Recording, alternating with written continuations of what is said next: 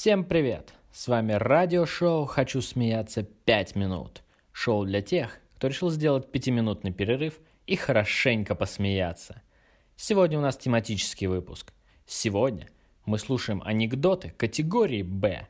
За подборку анекдотов спасибо группе «Анекдоты категории Б». Поехали! По коридору вуза идет профессор. Навстречу студент. Здравствуйте, профессор. Можно вас спросить? Конечно, спрашивайте, молодой человек.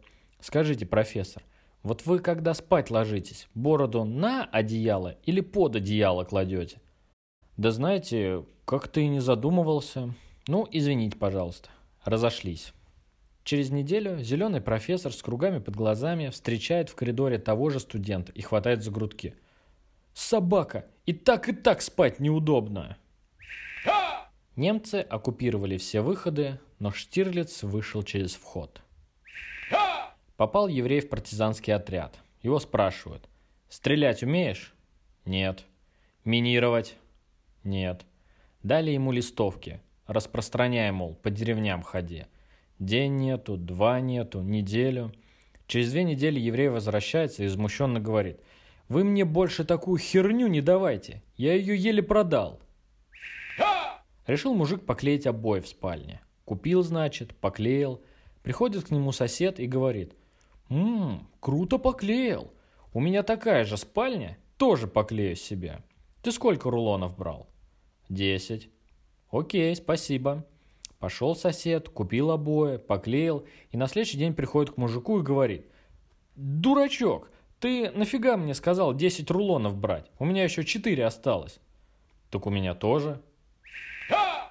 Хорошо, давайте с вами поспорим о чем-нибудь на 5 рублей. А о чем поспорим, господин полковник?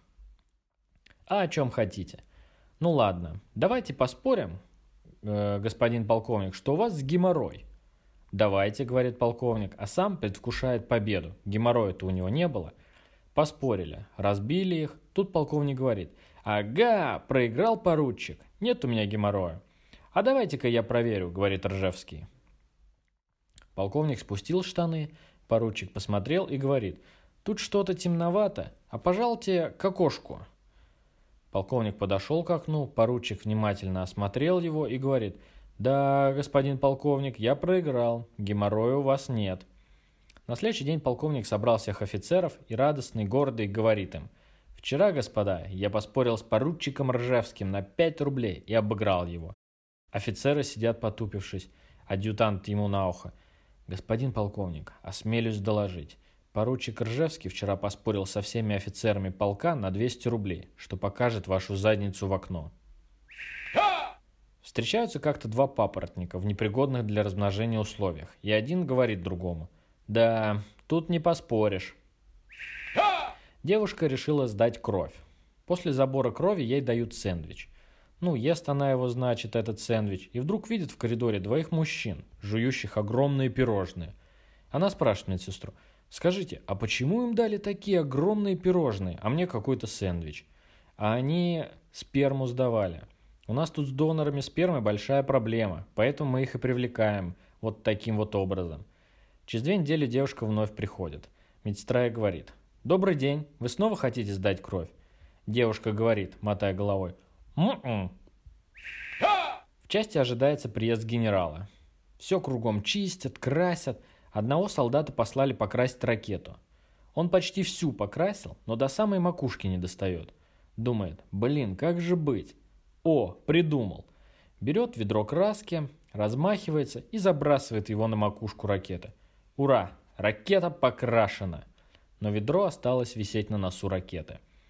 Генерал обходит часть, так, это хорошо. Трава зеленая хорошо. Забор тоже хорошо покрашен. А это что за фигня на ракете? Спрашивает у командира части.